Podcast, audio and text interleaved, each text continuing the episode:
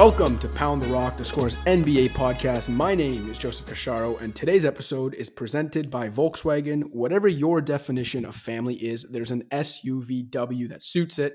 And unfortunately, uh, game one of the NBA Finals did not suit the Miami Heat joined as always now by fellow co-host Joe Wolfond. Yo. And we're going to talk about that game one and the finals not suiting the Miami Heat right now. Look, the final ends up being 116-98 Lakers. Miami went up 13 early in this one and yet didn't even come out of the first quarter with the lead. The Lakers went up 33 at one point, so a 45 point swing. Sorry, a 46 point swing. Um, the game was over by halftime basically. And as if that's not bad enough, what's really kind of making this whole scene, thing seem anticlimactic so far is that Goran Dragic suffers a plantar tear in his foot. He's saying he, you know, he thinks he can make it back at some point later in the series.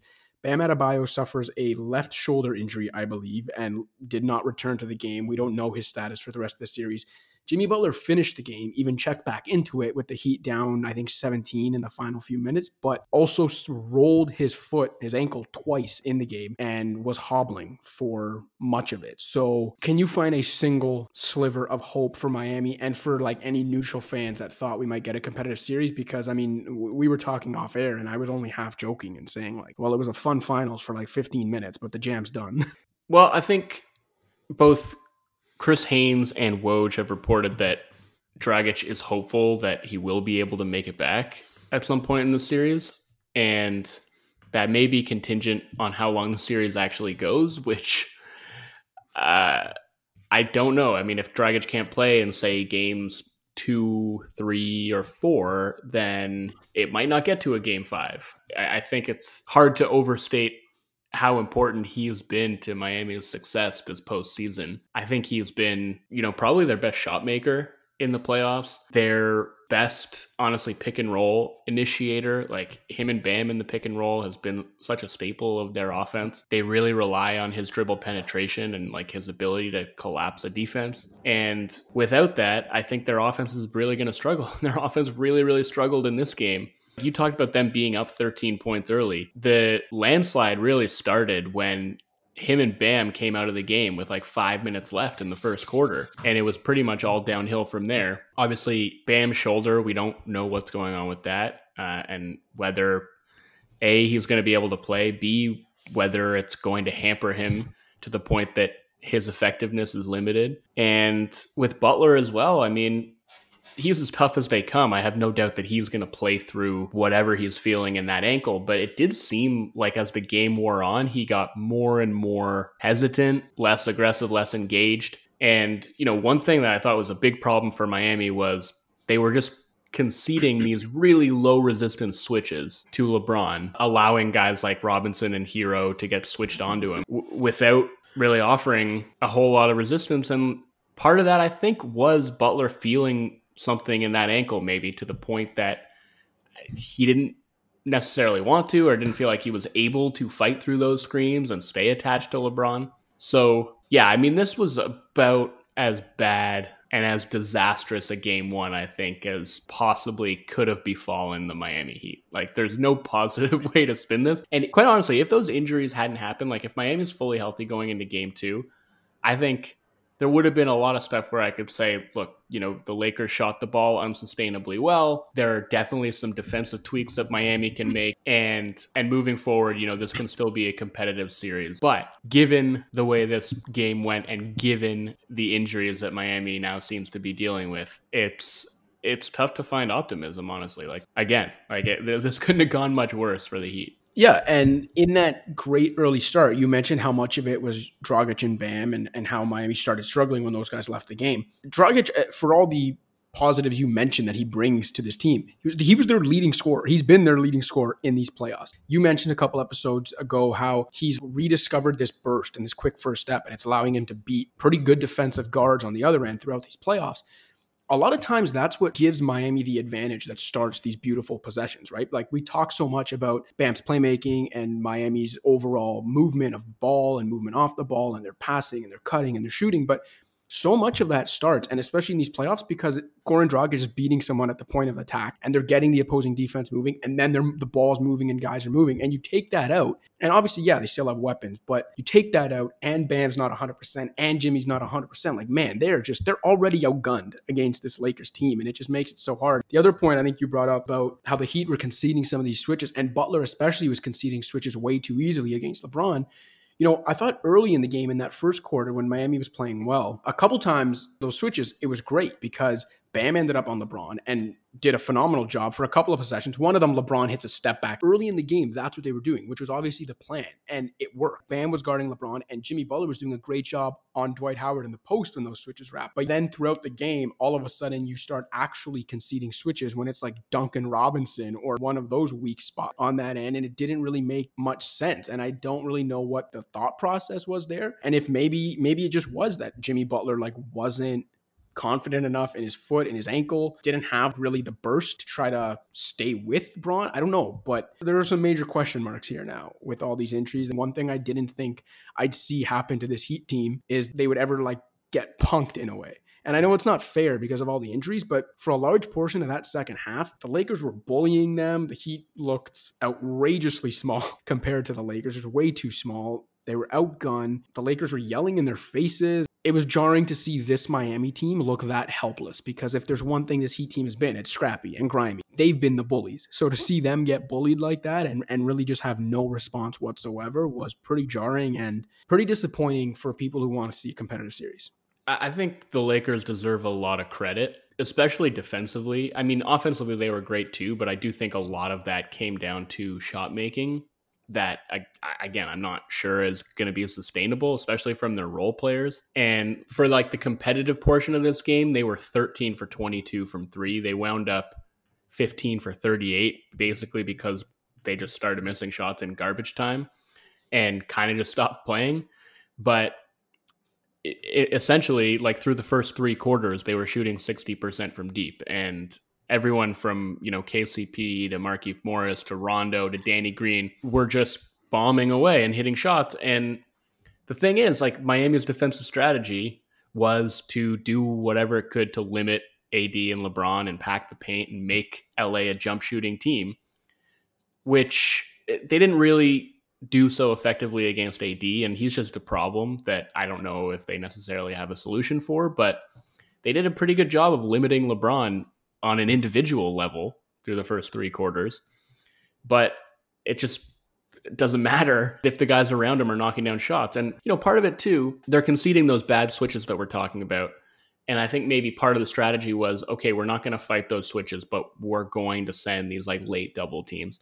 But they weren't actually sending late doubles. They were sending doubles with like 10 or 12 seconds on the clock. And that's just too easy for LeBron and the Lakers to pick apart. Like they do a really good job, first of all, I think relocating around the ball and cutting is a big thing with this team. Like they're not just standing around when there's a double team waiting for a kick out to the perimeter. Somebody is always cutting, and that is always engaging a defender so that somebody else can relocate to the top and give LeBron a target. And whether that leads to like directly to an open three or to another swing to the corner that's producing an open three, I think they got 15 corner threes in this game. So you give them time on the clock to put the defense in rotation and they're going to find their way, I think, to some open threes. And again, I don't necessarily think they're going to hit them as frequently as they did in this game, but I definitely think, you know, whatever Miami's injury situation is, they need to figure out a better defensive game plan, I think, than they had in this one.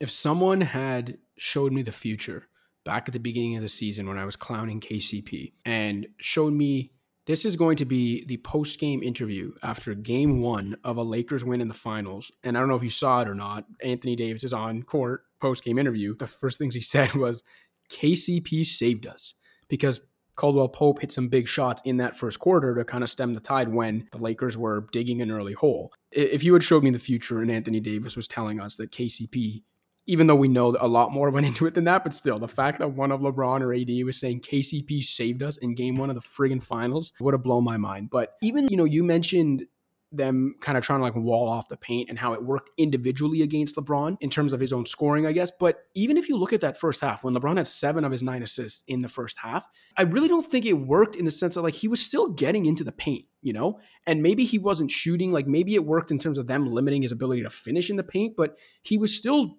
drawing and kicking and getting into the paint, especially late in that first half. He had a few assists, like he had three assists in a very short window late in the second quarter, where they it all stemmed from him getting in the paint. Again, this was also after Jimmy Butler had rolled his ankle and and they weren't quite guarding him the same way. But yeah, even when they were limiting him individually, I don't think it was that the Heat were doing anything well at that point. I think it was just LeBron was making the right basketball play after getting where he wanted to be, which was the paint. Yeah, and it was honestly kind of the same thing with AD. Like it was just both of those guys really just drawing a ton of defensive attention and making the right passes. And AD, I thought, dealt with the double teams really well, which hasn't always been uh, a point of success for him in the past. But it was kind of the same thing where the Heat were willingly switching AD actions and getting smaller guys on him and having to bring instant double teams.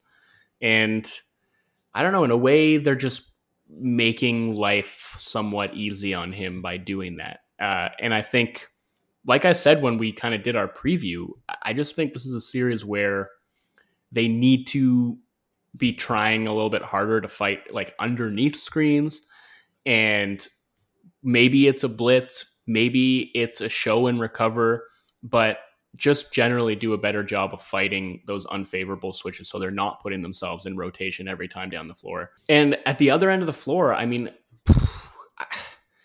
i don't know what the the answer for davis is. Like he was ridiculous this game man and he just blew up all the stuff, these like ornate screening actions and cutting and like all the stuff that Miami does that is just dance circles around every defense they've seen in the playoffs so far just wasn't really working against the Lakers. And so much of that was Davis just being in multiple places at once, closing space so quickly, and just his switchability, right? Like once they took Dwight out of the game and rolled with AD at the five, the Lakers were really switching pretty much everything.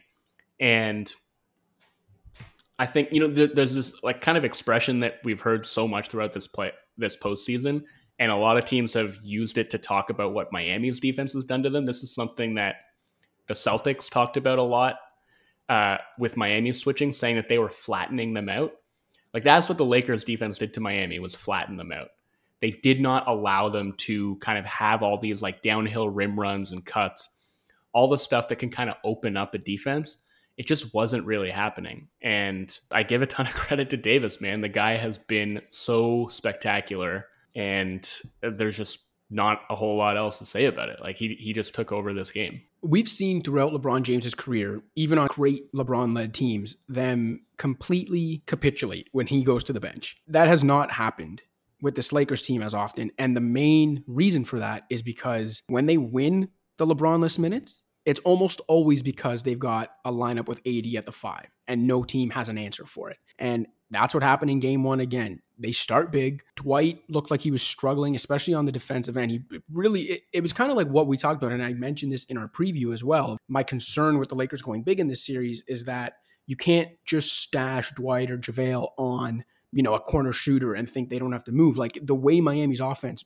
is built. Like those guys need to move, and that's not going to be easy. And even though AD was on Crowder and Dwight was on Bam, he still had to deal with a lot of like the handoffs and, and the runoffs that come off of Bam. It just it looked potentially catastrophic for the Lakers. And then they go with AD at the five, and that's when things turn around, even with LeBron on the bench. LeBron was a plus 10 in this game. The Lakers were still plus eight in the minutes he didn't play. Anthony Davis, on the other hand, they were plus 23 with him in the lineup. They were minus five in 10 minutes without him. And, you know, to Dwight Howard's credit, in the second half, he did a much better job. He used his size, he crashed the offensive glass. He made some really nice dump off passes when it looked like he was powering up for like a jam. And Dwight was fine in the second half. But in that first half, I think you saw how the Lakers will especially succeed in this series. And it's not when they go big. It's in those minutes when AD's at the five. The Heat are too small for him anyway, but especially when Bam's not on the court. Like you've got one of Solomon Hill, Andre Iguodala, Jae Crowder, maybe Derrick Jones trying to guard Anthony Davis. And that is a fight you are never going to win. Especially if, if Bam even misses like one game in this series, or if Bam's like at 50% capacity and he plays, man, it I think it will get ugly again because the advantage the Lakers have in Anthony Davis is going to be that sizable. Yeah, like honestly, when when Dwight was in the game, the Heat were kind of just running pick and roll at him pretty much every time, and they had a lot of success with that. But at the same time, you know, the, the Lakers' counter for that is like they didn't do what the Celtics did, which was sort of stay home on Miami's corner shooters because they were just too afraid of leaving them to tag. And that got Bam so many just free rolls to the rim. And the Lakers, you know, whether it's AD or LeBron, if one of those guys is guarding the corner, they're aggressive with the help coming over at the rim and they trust their ability to recover back out to shooters because those guys just can close space that quickly. So, yeah, they're going to trust themselves to be able to help and recover in time.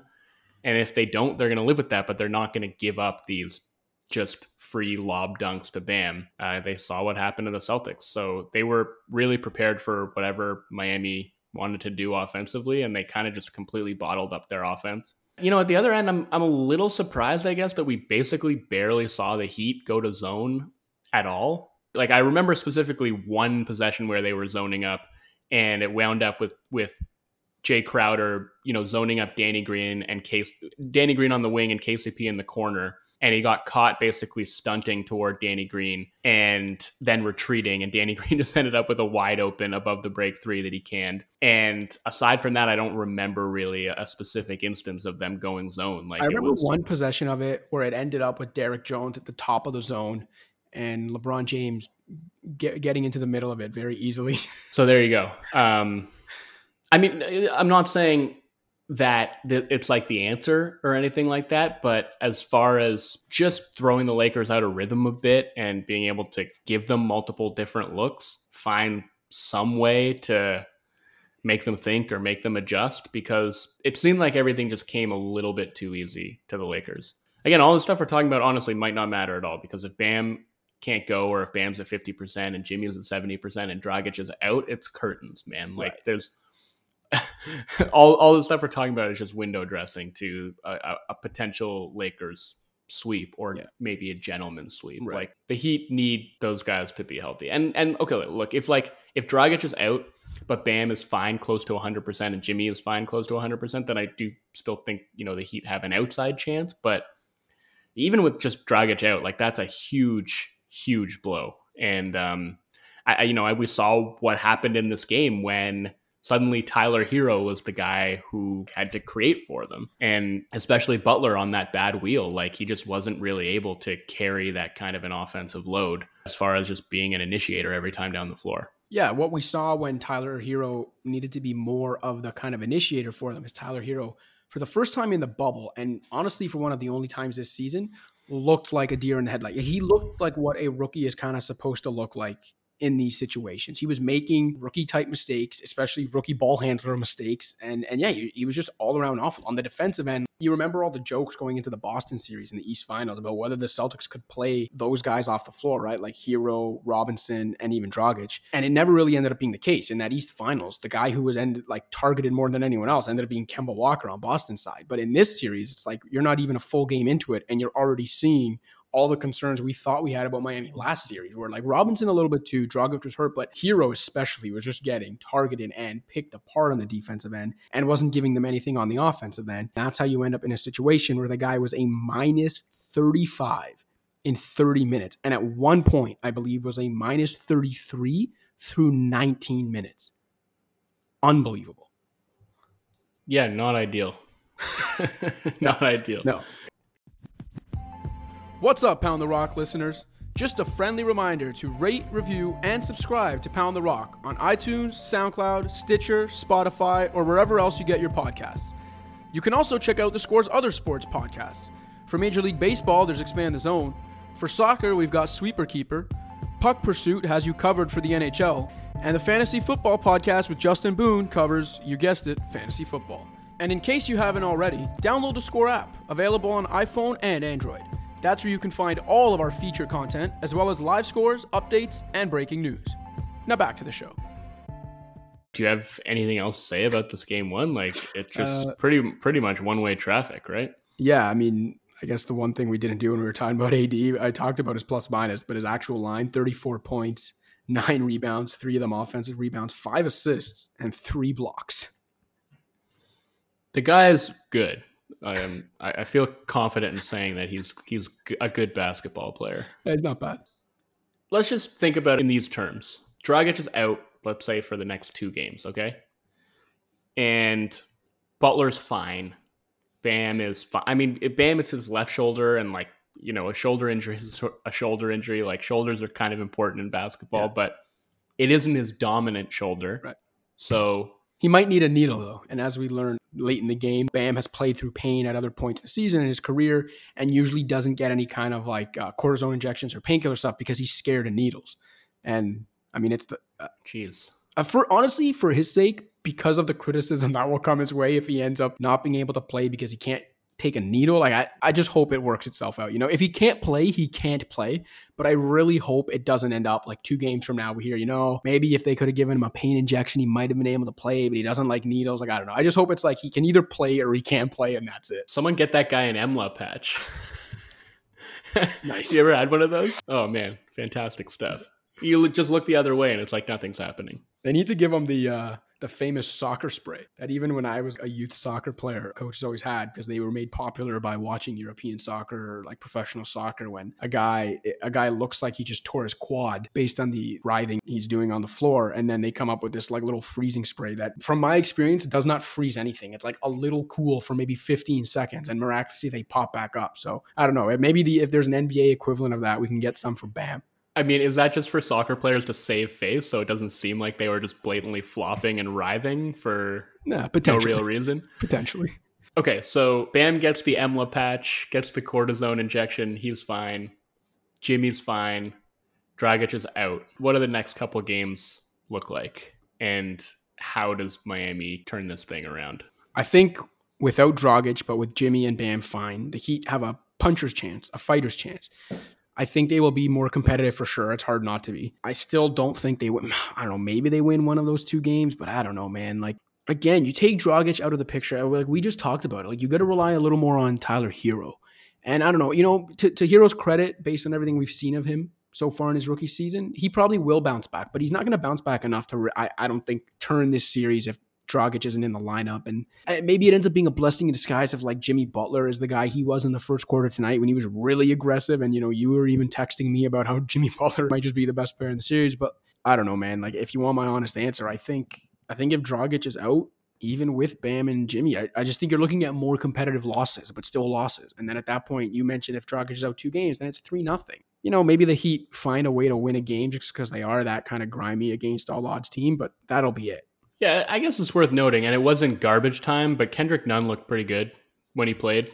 I mean, Yeah. 20 minutes, he was 8 of 11 from the field for 18 points and was a plus 8. So if he can carry that over, then maybe that helps mitigate the loss. Yeah. Uh, Never I a good think- sign when you have to talk about hopefully a guy can carry what he did in garbage time over. But Yeah, and also that garbage time being 20 minutes. Yeah, yeah.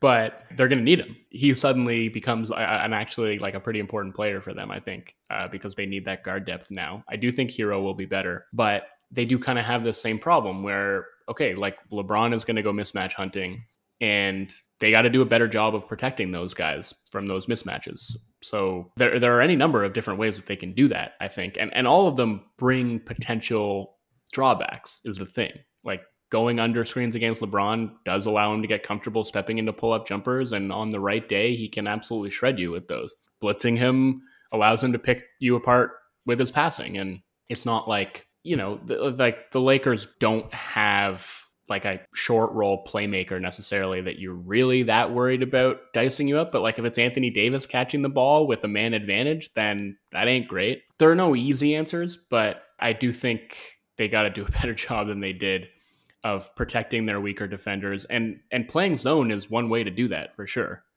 Uh, maybe they just came into the series not feeling like that was going to be a successful look against this Lakers team because of the Lakers personnel, and in a way that would be fair, but it is just kind of a good way to hide your weaker defenders, and so maybe we see more of that One of those weaker defenders that ended up getting some burn because of the injuries was Kelly Olynyk, who we talked about in our preview podcast, was out of the rotation by the end of the East Finals. We talked about whether the, the Heat would stay small with Bam off the court with one of Hill or Crowder or Iggy at the five, or whether they would go back to Olynyk in this matchup, even though LeBron has picked him apart and targeted him and hunted him in pick and roll situations in the past. Olynyk ends up being forced into action because Bam is out. Like, I don't know, maybe that's an interesting question for a game two. You know, does Olynyk have a bigger role? If he does, do the Heat zone up more when he's on the floor because they need to hide him? Can he give them enough on offense and maybe spread the floor enough to like provide some sort of positive value, even if he does need to be hidden on the defensive end? I don't know. I look, we are grasping at straws here, but unfortunately, like that's the situation the Heat are in. You know, Erik Spoelstra is going to have to be grasping at straws after the catastrophic game one they just had. So they need a little bit of a minor miracle, right? And sometimes you need that. You need like maybe an Olynyk comes in and hits like six threes next game. And like honestly, like th- those are the kinds of like well, being able to stretch out the Lakers defense would be a big help, huge, honestly. Yeah. Because yeah, like you you kind of mentioned it off the top, but this game really was an illumination of the issues that I've been waiting to see actually crop up with this Heat team for this entire postseason. It's like their weaker defenders got exposed and picked on relentlessly. They had to keep playing those guys because they needed them at the offensive end. They were constantly playing multiple non-shooters at once and the Lakers were able to take advantage of that. All these things finally got exposed and the Heat have done a really good job of scheming around those things and I think given everything I've seen them do throughout the bubble, I still have faith that they can find a way to scheme around them to a certain extent,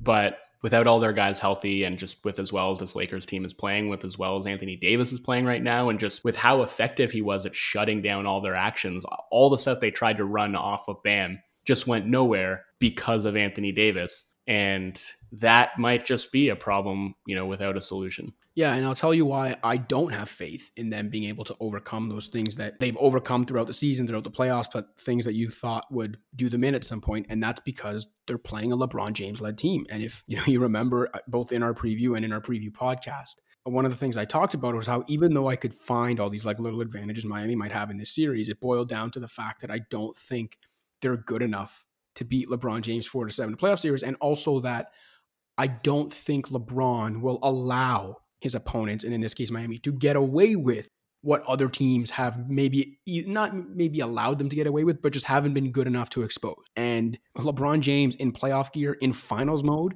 is going to expose those things and is not going to allow his teammates to not join the party you know, perfect example. Two minutes and change left in game one. Lakers up 17. It's a six possession game with less than three minutes left. Technically, it was a 19 point lead. Then this layup happens to make it 17. And I think it was Anthony Davis and someone else messed up the switch. And I don't remember who it was.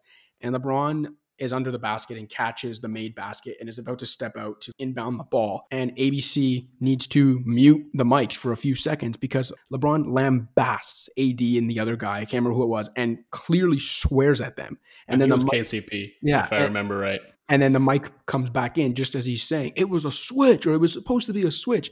Anyway, very minute detail from a game that was, you know, already over by that point, but a good to me indication of LeBron in this like like there I'm not going to let anyone mess this up for me, you know? And yeah, like we might be up six possessions in the final 3 minutes, but like I will not allow you to even come close to screwing this up. Like we're beating this team, we're going to stomp them. We're going to expose every weakness they have. We are not going to lose even these garbage time minutes. It just LeBron like, LeBron definitely knows what Mike like what Michael Jordan's best ever finals point differential was. You know, but you for know real, for sure he's keeping track of that shit. Yeah, like for real, like it, it was just one of those moments where it's like it's a little throwaway thing. Yeah, like a lot of players hold, you know, a lot of stars hold their teammates accountable. It's not that big a deal, but it really did speak to me of like, man, like that right there is LeBron is not going to let this slip away. He was to me, he wasn't going to let this slip away, even if all things were equal. But he's especially not going to let this even come close to slipping away, given what transpired in Game One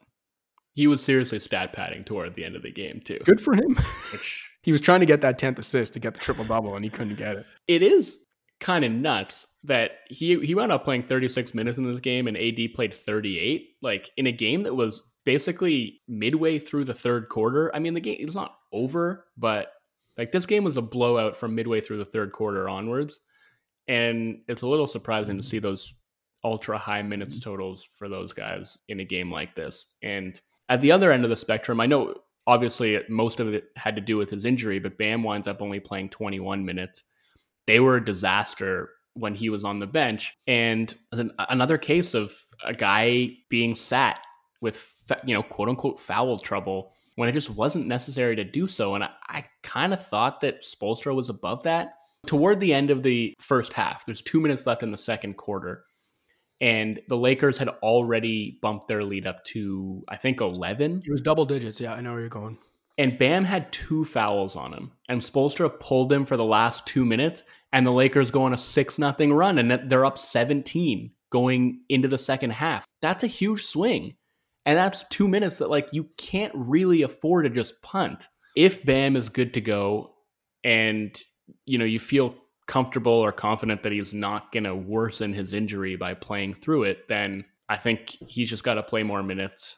Obviously, it's on him to not get fouls on him, but I think Spoelstra has to trust him to play through those fouls as well, should it happen. And I just think there's a bunch of stuff that the Heat can clean up in ways that they can be smarter. I mean, Herro at one point, like had a really hard closeout on Alex Caruso, who was shooting like, I don't know, 26, 27% from three in the playoffs. And he just strode in for a layup. And there was a lot of stuff like that where just kind of uncharacteristic mistakes, like the Heat beating themselves in a way that they haven't done at any point in this postseason run. Part of that was like the Lakers making them beat themselves, like tying them in knots a bit, but they can clean up a lot of stuff. Yeah, Duncan Robinson had one. I think it was in the first quarter when when the Heat had got off to that great start, and then Duncan Robinson bites on a K. I don't even want to call it a pump fake. Like KCP caught the ball off a Rondo pass in the corner and wasn't even prepared for the pass. So Robinson was in good shape just being where he was because KCP was not prepared to shoot, and Duncan Robinson jumps like leaves his feet before KCP's even done anything, and then you can you can see it happening in real time. Like KCP almost looks at Duncan Robinson in midair and thinks, "Oh, I'm going to go up for a three point shot now because I'm just going to grab get the foul." And he gets the three shots. I think he only made two of them, but again, to your point, just little out of character things. You know, not that Duncan Robinson's a good defender, but if there's one thing the Heat have been able to do, even they're not great defenders, it's at least play smart. And that was a good example of even at the beginning of the game, before the injuries, when the Heat had a decent lead, they weren't sharp. They weren't that sharp, well executing Heat team that we've seen throughout these playoffs and in the bubble in general. And speaking of Duncan Robinson, he played 27 minutes in this game and only got three shots up. Duncan Robinson's not a terrible defender. Like, he's not nearly as bad as Herro. He can survive, at least in some situations. But for him to play 27 minutes and only get three shots up and he missed them all, that he's still providing an impact because of the gravity that he offers. So I'm not just going to say like he needs to sit if he's not scoring because just him being on the floor and you know moving without the ball the way that he does has a lot of positive value but they got to find a way to get him going and and a lot of that again it just comes back to AD because AD you know when he's coming off of these handoffs that he's so used to just these sort of like quick trigger threes, being able to get them off. When Anthony Davis, you know, and his nine foot long arms are jumping out at you, it makes it a little bit more difficult. And the Heat in general, I thought, you know, apart from just the way that Davis affected the shots that actually went up, he just spooked the Heat out of actually taking some shots I think that they are used to getting in the flow of their offense.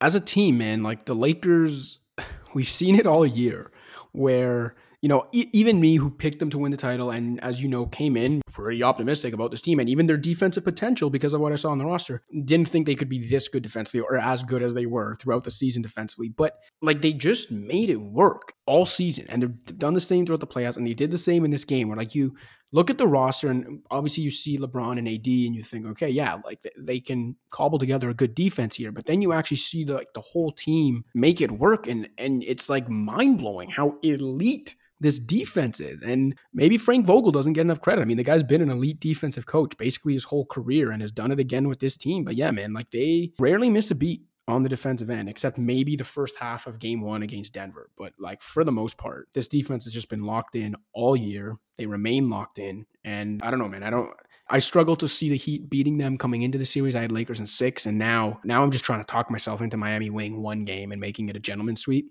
So we don't really know the status of these guys. Like say with Dragic, all we know is he's to miss at least one game, and we know nothing else. And with Bam and Jimmy, we don't know other than maybe they'll be a little banged up. You had Lakers in seven. Just based on what now, like that, you don't know the answers. You can only go by what you saw. Does Miami uh, win a uh, game? Yes. Whether it's, you know, the Lakers just cooling off from three or maybe taking their foot off the gas a little bit, or the Heat just coming up with some answers because that's what they do, and because Spoelstra is a really excellent coach, and because I know that this team can execute way better than it did in this game.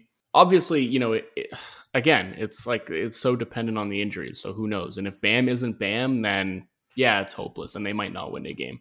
But if Bam can be Bam and Jimmy can be Jimmy, then yeah, absolutely, I give him a game for sure. Got to get Bam some of that uh, magic soccer spray, which, by the way, I Googled at one point while you were talking.